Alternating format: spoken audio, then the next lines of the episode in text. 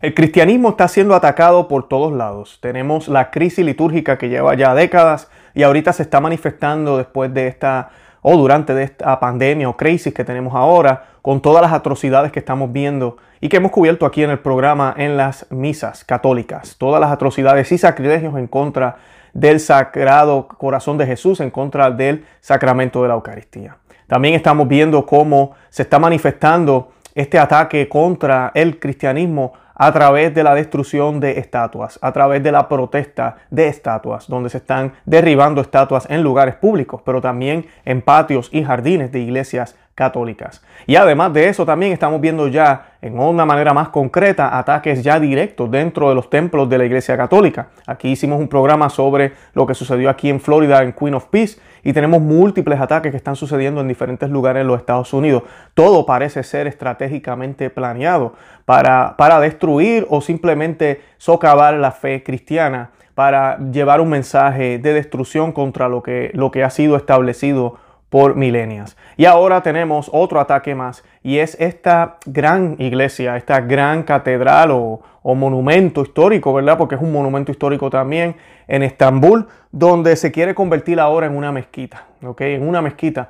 Y pues lo único que hemos visto de Roma es un lamento, pero no hemos visto una declaración contundente en contra de esto, mucho menos en contra de toda la violencia que está pasando.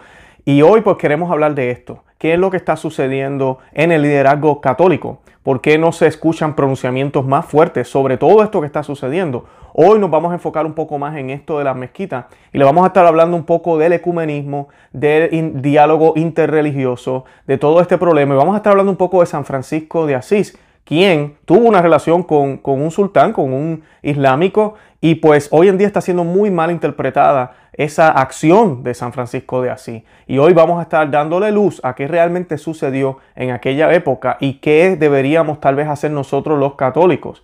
Porque una cosa es tolerar, pero otra cosa es permitir que se destruya la sociedad cristiana y que no se deje eh, al católico ser católico. De eso es lo que vamos a estar hablando hoy.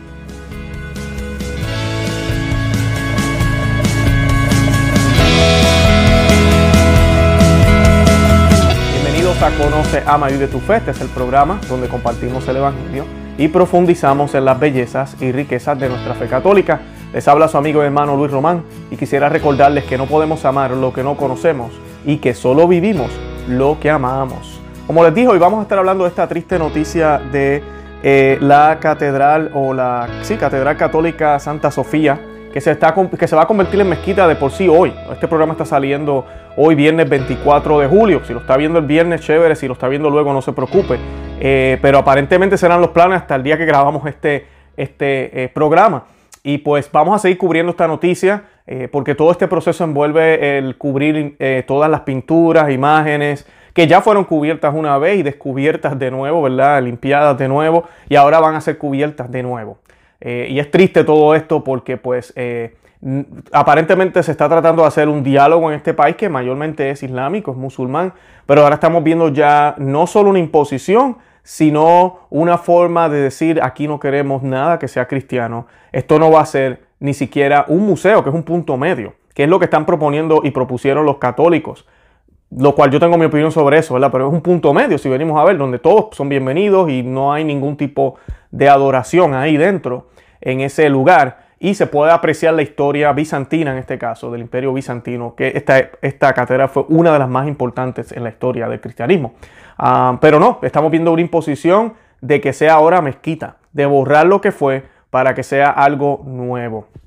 Y ahí es donde está el problema. Muchos han expresado en contra, incluyendo eh, eh, personas en el ámbito político y en el ámbito religioso. Pero Roma no se ha expresado muy fuertemente. Y pues hoy vamos a estar hablando de eso, por qué Roma no se ha expresado fuertemente y qué hemos visto de los, de los últimos 60 años, de cómo ha actuado el Vaticano con situaciones como esta. Pero antes de comenzar, yo quisiera que hiciéramos una oración y la vamos a hacer en el nombre del Padre y del Hijo y del Espíritu Santo. Amén.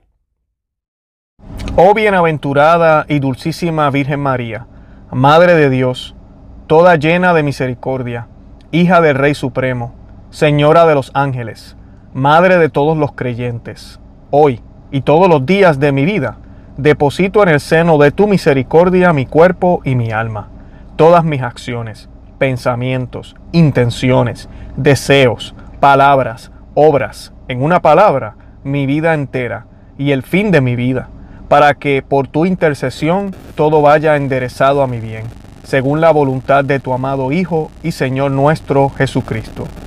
Y tú seas para mí, oh Santísima Señora mía, consuelo y ayuda contra las asechanzas y lazos del dragón y de todos mis enemigos. Dígnate alcanzarme de tu amable Hijo y Señor nuestro Jesucristo. Gracias para resistir con vigor a las tentaciones del mundo, demonio y carne, y mantener el firme propósito de nunca más pecar y de perseverar constante en tu servicio y en el de tu Hijo. También te ruego, oh Santísima Señora mía, que me alcances verdadera obediencia y verdadera humildad de corazón, para que me reconozca sinceramente por miserable y frágil pecador impotente, no solo para practicar una obra buena, sino aún para rechazar los continuos ataques del enemigo, sin la gracia y auxilio de mi Creador, y sin el socorro de tus tan santas preces. Consígueme también, oh dulcísima Señora mía, castidad perpetua de alma y cuerpo, para que con puro corazón y cuerpo casto pueda servirte a ti y a tu Hijo en tu religión. Concédeme pobreza voluntaria, unida a la paciencia y tranquilidad de espíritu, para sobrellevar los trabajos de mi religión y ocuparme en la salvación propia de mis prójimos. Y alcánzame, oh dulcísima Señora, caridad verdadera, con la cual ame de todo corazón a tu Hijo sacratísimo y Señor nuestro Jesucristo, y después de Él a ti sobre todas las cosas, y al prójimo en Dios y para Dios, para que así me alegre con su bien y me contriste con su mal a ninguno desprecie ni juzgue temerariamente, ni me anteponga a nadie en mi estima propia. Haz, oh Reina del cielo, que junte en mi corazón el temor y el amor de tu Hijo dulcísimo, que le dé continuas gracias por los grandes beneficios que me ha concedido, no por mis méritos, sino movida, movido por su propia voluntad y que haga pura y sincera confesión y verdadera penitencia por mis pecados, hasta alcanzar perdón y misericordia. Finalmente te ruego que en el último momento de mi vida, tú, única Madre mía, puerta del cielo y abogada de los pecadores, no consientas que yo, indigno siervo tuyo, me desvíe de la santa fe católica. Antes, usando de tu gran piedad y misericordia, me socorras y me defiendas de los malos espíritus para que lleno de esperanza en la bendita y gloriosa pasión de tu Hijo y en el valimiento de tu intercesión, consiga de Él, por tu medio, el perdón de mis pecados, y al morir en tu amor y en el amor de tu Hijo, me encamines por el sendero de la salvación y salud eterna. Amén. En el nombre del Padre, y del Hijo, y del Espíritu Santo. Amén. Bueno, y la noticia dice lo siguiente. Eh, tras el anuncio del gobierno turco de que convertirá el Museo Santa Sofía, una vez la iglesia más importante del cristianismo oriental, en una mezquita, el portavoz presidencial Ibrahim Kalin invitó al Papa Francisco a visitarlo. El 12 de julio el Santo Padre había criticado la decisión de convertir a Santa Sofía en mezquita, que se anunció dos días antes, y dijo, pienso en Santa Sofía, el Papa dijo, durante su discurso en el Angelus, y dijo que estaba muy triste. Contrariamente a algunos informes de los medios, Khan realmente no invitó explícitamente al Papa Francisco. Eh, voy a hacer una pausa. Khan es el, presidente ¿verdad? De, Turquía. Y no es que haya invitado al, presidente eh, ah, al Papa, disculpen, al Papa Francisco directamente. Eh, pero sí dijo que el 24, este viernes 24 de junio, sino que solo extendió una invitación general.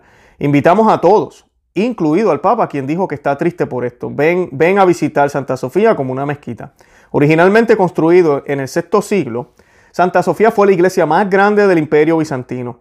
En 1453, cuando los invasores musulmanes atacaron y tomaron la ciudad de Constantinopla, se convirtió en una mezquita. Kemal Atatürk, como primer presidente de la República de Turquía, convirtió la mezquita en un museo al hablar con eh, las noticias o con los medios noticiosos, Khan retuvo esta información de los espectadores. Simplemente dijo que el Papa Francisco no debería entristecerse porque se ha convertido en una casa de adoración donde se invocará el nombre de Dios en lugar de ser un lugar para visitar de turistas. El lugar no fue convertido en una iglesia a una mezquita, sino de un museo a una mezquita. Miren eso. Ya se olvidaron de que fue iglesia. Ahí donde está el problema. Por eso es que dije al principio del programa, yo no puedo ir para atrás en el tiempo, pero yo creo que esto fue un grave error. O sea, cuando sucede lo que sucede con el Imperio Otomano en la principio del siglo pasado y deciden convertir esto en un museo, yo creo que eso no fue una decisión muy prudente. Tal vez en ese momento se vio algo bien y podemos hacer un, un, un happy medium, como dicen, ¿verdad? Un punto de, de encuentro, pero miren ahora, él, no quiere ni que recuerden que eso fue una iglesia. No, mira, esto, ¿cuál es el problema con el Papa? Si es de un museo una mezquita, ¿cuál es el problema? Y vamos a adorar al mismo Dios. Y aquí es donde tenemos un grave problema. Y esto no es solo de Francisco, este problema viene de antes. Sabemos que el Papa Juan Pablo II visitó mezquitas y oró en mezquitas. Y sabemos que el Benedicto XVI también hizo todos estos eventos interreligiosos con diferentes religiones. Sabemos que Juan Pablo II lo hizo también. Papa Francisco sigue con eso. Pero lamentablemente esto ya se está yendo fuera de control. Ya esto ha llegado a un nivel donde, y este es el problema, cuando tú tienes la verdad y tú pones la verdad a la par con las mentiras, el único que pierde, el único que pierde es la verdad. Es la verdad, porque es porque es la única que la tiene.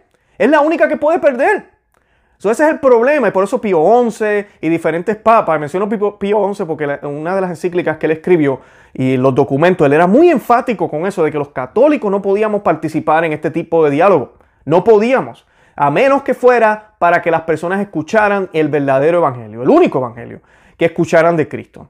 Y la mentalidad de nosotros los católicos ha cambiado muchísimo. Yo estoy hablando así de esta manera y estoy seguro que muchos que van a ver este video van a decir, pero ese muchacho está loco, ¿qué es eso? E, eso es muy fuerte. Bueno, esa es la iglesia católica que siempre existió por dos mil años y en las últimas décadas ha decidido dejar ese mensaje para el lado y ver cómo podemos reconciliar lo irreconciliable, cómo podemos mezclar aceite con agua, cómo podemos mezclar fuego con agua, cómo podemos mezclar eh, lo que no es verdad con medias verdades y mentiras y decir aquí, decir allá. Porque el decir que ellos adoran al mismo Dios es una mentira. Y eso está específicamente en, uno de los documentos del Concilio Vaticano II. Y está en el Catecismo de la Iglesia Católica. Y me da pena decirlo, pero eso es falso. Vamos, y, y, podrán darle cualquier interpretación que le quieran dar. Podrán decir, no, yo lo que se refiere es que están caminando.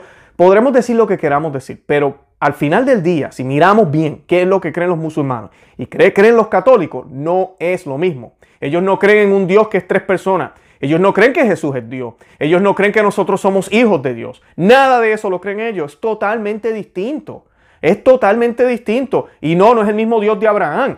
Tendrán supuestamente unas raíces, y no son raíces porque el Islam nace después del cristianismo, pero tendrán supuestamente unas similitudes con las raíces de nosotros que son judías que no significa que los judíos ahora también están bien, no. El judaísmo antes del cristianismo, el cristianismo, el catolicismo, es el cumplimiento de todas las promesas del judaísmo. Es el judaísmo en su máxima expresión ahora ya con Dios reinando aquí en la tierra y, desde el cielo.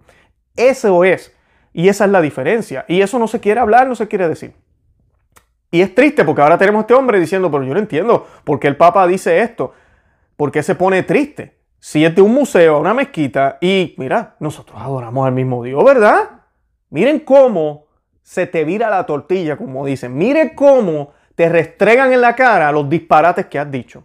No, no estoy hablando solo de Papa Francisco, estoy hablando del liderazgo de la iglesia desde los años 60. Porque eso es esto es la consecuencia de ese movimiento que ha nacido dentro de la iglesia. Tal vez con buenas intenciones, pero miren hermano, es hora de despertar. Nosotros le compartimos aquí un video de Vígano, de Monseñor Schneider, que están proponiendo eh, soluciones para bregar con, estos, con estas ideas que se infiltraron en el Concilio Vaticano II que no son ortodoxas, no son correctas. Cuando digo ortodoxa no me refiero a la iglesia ortodoxa, me refiero a la verdad. La ortodoxia es la verdad. Y no lo son. Van en contra de la verdad, van en contra de Cristo. No tienen sentido, son ambigüedades y nos han traído hasta donde estamos ahora hasta donde estamos ahora, donde hay católicos que no ven la necesidad de evangelizar. Y ahí sí que estamos pecando porque esto no fue una sugerencia, Cristo nos dio la orden, dijo, vayan y bauticen a todos en el nombre del Padre, del Hijo y del Espíritu Santo. Punto. No tenemos que imponer, no tenemos que usar violencia, claro que no, nada de eso está bien. Pero sí tenemos que ir a evangelizar. Sí tenemos que decirles a otro, hey hermana, hermano, lo que tú haces no es malo, malo en el sentido aquí humano, pero no es correcto. Oh, ¿por qué no es correcto? Porque al Dios que tú adoras no es el verdadero Dios. Déjame explicarte y hablarle de Dios. Y si la persona quiere escuchar bien y si no quiere escuchar también, no hay problema. Podemos tolerar, pero no podemos tampoco admitir y permitir y casi hasta celebrar con ellos, como a veces vemos mensajes, como a veces vemos este tipo de, de, celebración y de, de, ¿cómo se dice?, de felicitación a los musulmanes por lo que hacen. No, ahí tenemos un grave, grave problema. Y mucho menos besar un Corán, mucho menos ir a una mezquita oral. Qué error, qué error. Ningún papa antes había hecho eso, ninguno. Y ahora todos los papas lo hacen. Ahora es parte de lo que nosotros hacemos. ¿Será la apostasía? Esa es la pregunta que te dejo a, ti, amiga y amigo que me escuche. ¿Será la apostasía? Estamos, estamos, estamos jugando con fuego y nos vamos a quemar. Mientras tanto, la, presidencia, la presidenta griega Caterín, y este apellido está largo, Sake Yaropoulou, algo así, Sake Yaropoulou, anunció en Twitter y aquí tienen una imagen, que le había pedido al Papa que usara su influencia para sensibilizar a la comunidad internacional sobre la conversión de Santa Sofía en una mezquita. Y se hincapié en esta decisión de Turquía eh, que socava los cimientos de la tolerancia y profundiza la brecha entre culturas y religiones, dijo la presidenta. Los líderes religiosos en los Estados Unidos también condenaron el movimiento de Turquía para convertir a Santa Sofía en una mezquita. El arzobispo griego ortodoxo, el Diforos, y el arzobispo católico de Nueva York, el cardenal Timothy Dolan, emitieron una declaración conjunta para lamentar y denunciar la decisión del gobierno turco. Bien importante. Y aquí vemos a esta presidenta y mucha gente dirá, pero ¿cómo se atreve esa mujer a pedirle al Papa que diga eso? Muchos estarán pensando, Luis Román, ¿quién eres tú para estar hablando así? Miren, Canon 212, y yo soy bautizado católico. Tenemos el derecho de expresar nuestras preocupaciones y sí lo podemos hacer públicamente, especialmente cuando pueden afectar la fe de otros. Santo Tomás de Aquino habló de eso, la iglesia habla de eso y la ley canónica habla de eso. Yo lo hago con mucho respeto. Aquí no estamos diciendo que el Papa no es Papa, que el Papa es un hereje o que el Papa eh, no debemos seguirlo. Nada de eso, nunca lo hemos dicho aquí en Conoce a María de tu Fe. Pero si estamos siendo objetivos, ¿por qué? Porque la presidenta aquí de Grecia acaba de decir, griega, disculpen, acaba de decir algo muy, muy cierto. Ella decidió comunicarse con el Papa. ¿Por qué? Por su influencia. La silla que el Papa ocupa Tú y yo no lo vemos así, porque antes los papas inclusive usaban corona, pero ah, en los 60 la dejaron. Uh, ese año, ¿verdad? Esos años allá. ¿Qué pasa? La silla que utiliza el papa es la del vicario de Cristo. Adivinen qué, es la silla más importante en el mundo entero. Quien la ocupa no es perfecto. Quien la ocupa puede ser pecador y lo es, siempre lo ha sido. El que tenemos ahora, muchos lo catalogan como el peor pontificado. Yo también me estoy yendo por ese lado porque de verdad que esto ha sido horrible, estos siete, casi ocho años con, con este pontificado, lamentablemente. Pero él tiene influencia. A pesar de todo lo que él ha dicho y las cosas que ha hecho, como firmar ese documento con los musulmanes, declarando que Dios quiere la pluralidad de religiones, lo cual eso es una herejía y no es cierto. No es un documento magisterial, yo lo sé. Muchos dicen, ah, pero Luis, no es un documento magisterial, no, tiene, eh, no, no, fue en la silla de la cátedra de San Pedro. Muy cierto, muy cierto. Pero fue firmado por el actual Papa. Y el Papa tiene influencia. Y es por eso que muchos, yo no soy el único que, que ha hablado de esto ya, muchos estamos pidiendo al Papa, con todo el respeto que él se merece, que diga algo, pero que diga algo contundente, porque él tiene influencia por ser papa, no por ser Bergoglio, no por ser el papa él como persona. La gente piensa, el, papa, el papa realmente, el papa es el papa por la silla, vamos a ponerlo así. El papa es el papa por la silla. Si él no estuviera en la silla, nadie se va a acordar quién era él, ¿verdad? Así de sencillo. Eh, el papa, y ojalá él entienda eso, esa es la verdadera humildad. Esa es la verdadera humildad. No rechazar lo que la silla ofrece. No despreciar lo que la silla ofrece. No rechazar las vestiduras. No rechazar la manera en que los otros papas lo hicieron. Eso no es, eso no es humildad. Lamentablemente todo lo tenemos al revés ahora. Pero la verdadera humildad es esa. Aceptar que ya no soy yo. Ahora soy yo. Yo pertenezco a esta silla. Y tengo que actuar como la silla requiere que actúe. Esa es la humildad. Y esta silla está, está muy callada. Demasiado silenciosa. Tiene que hablar. Tiene que empezar a hablar. Y tenemos, tiene que empezar a hablar contundentemente, como algunos líderes ya han condenado esto y lo han dicho. Y miren, eso no hay nada de malo, no se va a fumar una guerra. Es simplemente decir, miren, esto no creo, no está bien. Y, y hablar claramente de qué hemos hecho los católicos, que yo creo que hemos hecho demasiado para tolerar estos países musulmanes. Y ellos no nos toleran, ellos no nos dejan. entonces nosotros vamos a seguir echando para atrás y para atrás y para atrás hasta que nos desaparezcan. No se puede, especialmente en estos lugares, por las comunidades cristianas que hay en esos sitios, porque en esos sitios hay comunidades cristianas. O sea que tenemos que, pedirle a Dios que eso suceda. Ahorita voy a estar hablando de San Francisco de Asís, para que vean cómo le habló el sultán. Y ojalá, ojalá de Roma surja un mensaje como este, un mensaje como el que ahorita vamos a estar leyendo. Ah, la iglesia de Santa Sofía fue durante casi un milenio no solo la iglesia más grande del mundo, sino también el mayor edificio, señalaron. Su propósito era ser un lugar de culto cristiano por excelencia. Cuando el imperio romano llegó a una conclusión por conquista eh, y la gran iglesia se convirtió en una mezquita, esta era una época que los eventos humanos avanzaban mediante la violencia. Pero esta no es la forma en que vivimos hoy. Y qué bueno que dijeron eso. Qué bueno que dijeron eso. Porque fue una invasión la que conquistó esa iglesia y la convirtió en una mezquita por primera vez. Violencia. Violencia. Los cristianos no actuamos de esa manera. Pero los musulmanes, oh sí. Ellos no tienen milagros, ellos no tienen profetas, ellos tienen el poder de la espada. Eso es lo que ellos hacen. Y eso es lo que han estado haciendo por, por, siglos. Y por eso es que tienen lo que tienen, por violencia. Dolan y eh, eh, eh, argumentaron que la antigua iglesia debería seguir siendo un museo, un símbolo de encuentro, historia, aspiración espiritual y logros humanos del más alto orden, glorificando al Dios único que nos hizo a todos ser hermanas y hermanos de una familia humana.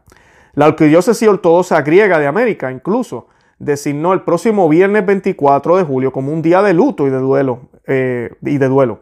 Pedimos que cada iglesia toque sus campanas en lamentación en este día. Hacemos un llamado para que cada bandera de todo tipo se levante en la propiedad de la iglesia, se baje a media asta en este día. Y le ordenamos a cada iglesia de nuestra Santa Arquidiócesis que cante el himno atatista en la tarde de este día, tal como lo cantamos el quinto viernes del gran santo ayuno.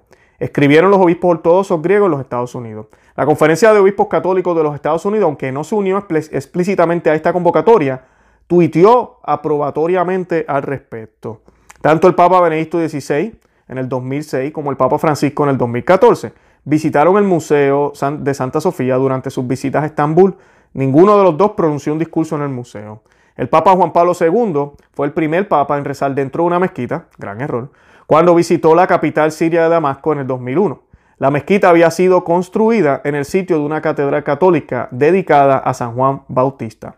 El Papa Benedicto rezó también en la mezquita azul de Estambul, justo al lado del, de Santa Sofía en el 2006, incluso quitándose los zapatos. Gran error. Por eso les digo, muchos le echan la culpa al Papa Francisco. Y no, los papas antes no visitaban estos lugares y no había necesidad para visitar. Es más, el catolicismo era más grande que ahora había más sacerdotes, las misas estaban más llenas. No estoy diciendo que era todo perfecto, pero definitivamente no era el declive que hay ahora. Todas las estadísticas, usted busque, todas hacia abajo, todas, todas, todas. Uh, ahora visitan mezquitas, para abajo. Uh, ahora también van a los países musulmanes y oran con los imanes. Uh, para abajo. ¿Cuántos se están convirtiendo gracias a esto? nadie. ¿Se ha convertido el ahí? No. Porque es que así no es que lo hicieron San Francisco de así, así no es que lo hicieron los grandes santos. Esto no es obra del Espíritu Santo. Muchas personas dirán, ay, qué lindo el Papa reza. No es obra del Espíritu Santo. Se ve bonito, se ve bien, parece unidad, paz, amor, pero, no, es Cristo. El verdadero, ¿verdad? El verdadero amor, la verdadera paz y la única verdad. Cuando el Papa, el Papa en el 2014, el Papa Francisco también fue a la mezquita azul de Estambul para rezar durante su visita del 2019 a Abu Dhabi visitó la gran mezquita de Sheikh Zayed y posteriormente firmó la llamada Declaración de Abu Dhabi. El documento establece, entre otras cosas, que la diversidad de religiones es deseada por Dios. Una frase criticada por numerosos obispos, incluido el cardenal Raymond Burke y el obispo eh, Atanasio Snyder, y por muchos cristianos católicos fieles a la, a la, doctrina. Sabemos que este documento es un horror, como mencionaba al principio del programa, eh, no será magisterial, pero es un horror. Es un, documento que está haciendo mucha, muchos problemas. Y pues, eh, inclusive uno de los, eh, de los problemas con esto es que tú igualas la verdad, como les mencionaba. Y ahora tenemos a estos musulmanes diciendo, ¿por qué? Porque el padre se pone, el papa se pone triste. Si aquí vamos a adorar al, Dios que permite todas las religiones, todas las religiones. Eso acaba de decir él. Así que, ¿cuál es el problema? Y, y ahí está el problema. Y ya firmamos un documento y todo. ¿Ahora qué vas a decir? ¿Ahora qué vamos a decir? O sea, e, e, es la crisis que vivimos, lamentablemente, es consecuencia de todas estas acciones que no van con el Evangelio, que no van con el Evangelio. Y yo quiero hacer un contraste con San Francisco de Asís para terminar el programa. Y dice, la iglesia de Roma, bajo el pontificado de Inocencio III, se proclamó única y verdadera esposa de Cristo, y como tal, suprema y santa, y gracias a la intervención de Santo Domingo y de San Francisco, se reconoció necesitada de purificación a través de la pobreza, el sacrificio, el apostolado y la verdadera evangelización frente a la herejía cátara que imperaba en Europa. San Francisco encontró en Damieta en septiembre del, 1219 al sultán de Egipto, al-Malik al-Kamil, intentando en vano de llevar a Cristo a tierras islámicas. O sea que San Francisco sentía la necesidad de llevar a Cristo a tierras islámicas. No de ir a dar la mano y firmar documento y qué lindo y vámonos, sino llevar a Cristo. O sea, llevar a Cristo, convertirlo. Eso, eso es lo que dice. Allí estaba en agosto del, 2000, del 1219 donde desde hacía dos años estaba en curso la quinta cruzada para liberar a Jerusalén de Saladino. Sí, Francisco estaba ahí en las cruzadas. Muchas personas no, se imaginan a Francisco en las cruzadas. Ah, San Francisco así estaba ahí. Francisco junto con el fraile iluminado obtiene del legado pontificio el permiso de pasar al campo saraceno para, para encontrar al mismo sultán a, a efecto de predicarle, predicarle a él el Evangelio a fin de convertirlo u obtener la rendición. Pero el empeño fue infructuoso. En la documentada biografía del año 1200 de San Buenaventura de Bargoné Regio, se lee que el santo predicó al sultán lo siguiente, la verdad de Dios, uno y trino, y de Jesús Salvador de todos, con mucha firmeza y mucho fervor de espíritu. El biógrafo Tomaso da Celano describe muy bien el anhelo de San Francisco, no solo por la evangelización, sino por el verdadero y propio martirio. En el sexto año de su conversión, ardiendo de un irreprimible deseo del martirio, decide trasladarse a Siria para predicar la fe y la penitencia a los saraneos, saracenos, disculpen. Pero hubo un naufragio entonces en el decimotercer año de su conversión, ocurrirá en el, 1205. No consigue aún alcanzar la paz, en tanto no ponga aún en práctica con intentos aún más audaces su ardiente sueño. Parte hacia Siria y mientras se producían ardientes batallas entre cristianos y paganos, tomó consigo a un compañero y no dudó en presentarse ante el sultán, quien podría describir la seguridad y el coraje con los cuales se puso frente a él, y le hablaba, y la decisión y elocuencia con la cual respondía a quienes injuriaban la ley cristiana. Y esto es importante. Eh, San Francisco de Asís estaba buscando el martirio. ¿Y a qué me refiero con esto? No que él no se protegía, no que él quería matarse, estaba con pensamientos de suicidio, no. Es la valentía, esa es la valentía que un cristiano tiene que tener. Es un, es un cristiano que actúa sin tenerle miedo a la muerte es un cristiano que va a los lugares donde posiblemente va a ser martirizado en el nombre del Señor. Eso es lo que hacían los misioneros antes, muchos todavía lo hacen. Esa era la labor de San Francisco de Asís. Y como dice aquí la biografía eh, histórica, dice que él estaba frustrado. Y esto yo recuerdo haberlo visto también en algunas películas, porque no se moría, no lo mataban. Y él quería ser mártir. San Francisco tenía todo el deseo de ser mártir. Tú y yo ahora somos unos cobardes.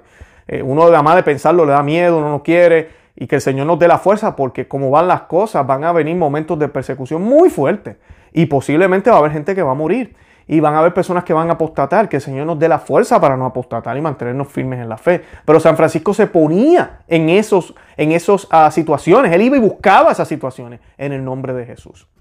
Antes de llegar al sultán, sus sicarios lo detuvieron, lo insultaron, azotaron y él no temió nada, ni amenazas, ni tortura, ni muerte, y aunque golpeado por el odio brutal de muchos, ahí está acogido por el sultán con gran honor. Este lo rodeaba de regalos espléndidos y ofreciéndole muchos dones intentaba convertirlo a las riquezas del mundo, pero viéndolo resueltamente despreciar todo como desperdicios, quedó profundamente asombrado y lo miraba como a un hombre diferente de todos los otros. Estaba muy conmovido por sus palabras y lo escuchaba con mucho gusto. El sultán quedó admirado por el fervor de espíritu y por la virtud del fraile. Por ello le pidió quedarse cerca de él. La respuesta de San Francisco fue la siguiente. Si tú, con tu pueblo, quieren convertirse a Cristo, yo me quedaré con muchísimo gusto contigo. Si por el contrario dudas en abandonar la ley de Mahoma por la fe de Cristo, ordena encender un fuego, el más grande posible. Yo con tus sacerdotes entraré en el fuego, y así al menos podrás conocer cuál fe, cuál fe con toda razón se debe considerar más segura y más santa. Pero el sultán le respondió, no creo que ninguno de mis sacerdotes tenga voluntad de exponerse al fuego o de enfrentar la tortura para defender su fe.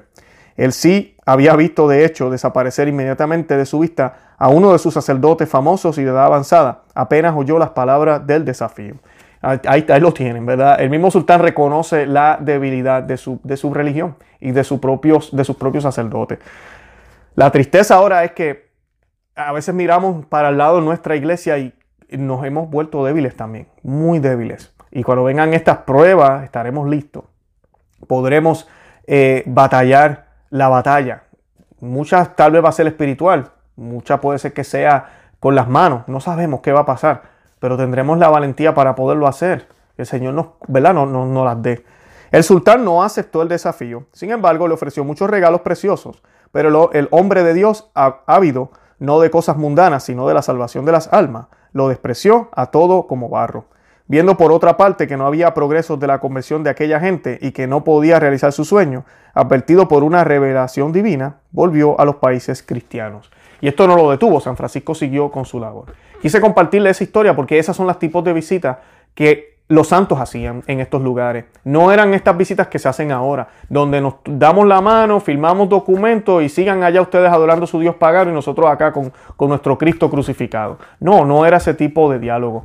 Y él no lo pudo convencer, pero hubo una, relación eh, cordial, cordial. Sí hay otros escritos que dicen que luego, años más tarde, después que San Francisco muere, el sultán se convierte. Eso sí también está escrito. Pero él no lo vio, él no, estuvo, él no lo vio y muchas veces nos va a suceder. Vamos a tener estos diálogos, especialmente con, con, protestantes, ¿verdad? Cristianos que no son católicos. Y nos pasa que no pasa nada y no pasa nada y usted dice, ay Dios mío, ¿Qué, estaré haciendo mal? Tranquilo, es al tiempo de Dios, pero tú estás haciendo tu parte, tú estás haciendo tu labor. Y por parte de los líderes eso es lo que tenemos que hacer, porque ahora tenemos este melcocho y miren lo que está pasando. Van a seguir convirtiendo más iglesias en mezquitas, van a seguir destruyendo iglesias y construyendo otros tipos de templos. Y cuando les pregunten qué están haciendo, y van a decir, no, la iglesia católica no se va a enojar, porque eh, nosotros adoramos al mismo Dios. ¿Verdad? El Señor eh, desea diferentes religiones, hay diferentes caminos, eh, diferentes vías para poder llegar a Dios. Eso es lo que se nos dice hoy en día. Y nada de eso está en la Biblia, nada de eso es cristiano, ni católico. Nada de eso es católico. No es lo que la iglesia nunca enseñó. Así que tenemos que orar mucho, pedirle a, a la Santísima Virgen María, a la Virgen de Fátima que interceda por nosotros, para que ojalá estos líderes que tenemos en la iglesia ahora despierten y se den cuenta de que necesitamos liderazgo, necesitamos valentía, necesitamos que se predique a Cristo sin ningún miedo, sin ningún temor, con claridad. Y que ojalá eh, esta mezquita no, esta iglesia no la transformen en mezquita, pero como se ven las cosas al día de hoy que ya lo estoy grabando, esto ya va a suceder. Así que pues oremos mucho porque duele. No tan solo nos duele a nosotros, le duele al Señor. Le duele al Señor ver cómo toda una cristiandad, todo lo que había sucedido se está tirando a la borda, se está destruyendo. Bueno, los invito a que visiten nuestro blog, conoceamevivetufe.com, que se suscriban aquí al canal en YouTube, que le den me gusta, que lo compartan en todos los medios sociales, lo pueden compartir también por WhatsApp, Facebook, Twitter, Ah, en todos esos medios sociales. Nos busquen también ahí. Estamos por Conoce, Ama y Vive tu Fe. Nos pueden seguir en esos medios también. Y nada, comenten, denle me gusta, eh, denle a los, al dedo pulgar, a los thumbs up. Mientras más personas le dan me gusta, más otras personas van a ver el video porque YouTube lo va a recomendar. Y pues eso es bueno para que más personas vean el mensaje. De verdad que los amo en el amor de Cristo. No se olviden rezar el rosario todos los días. Esto es obligación, rosario todos los días eh, y estar eh, bien pendiente a la, oración, a las escrituras, eh, asistir a la Santa Misa. Sabemos que en cada país las cosas están un poco difíciles, pero hacer lo que podamos con mucha fe, con mucha reverencia, con mucho amor. Eh, de verdad que los amo en el amor de Cristo una vez más. Santa María, ora pro nobis.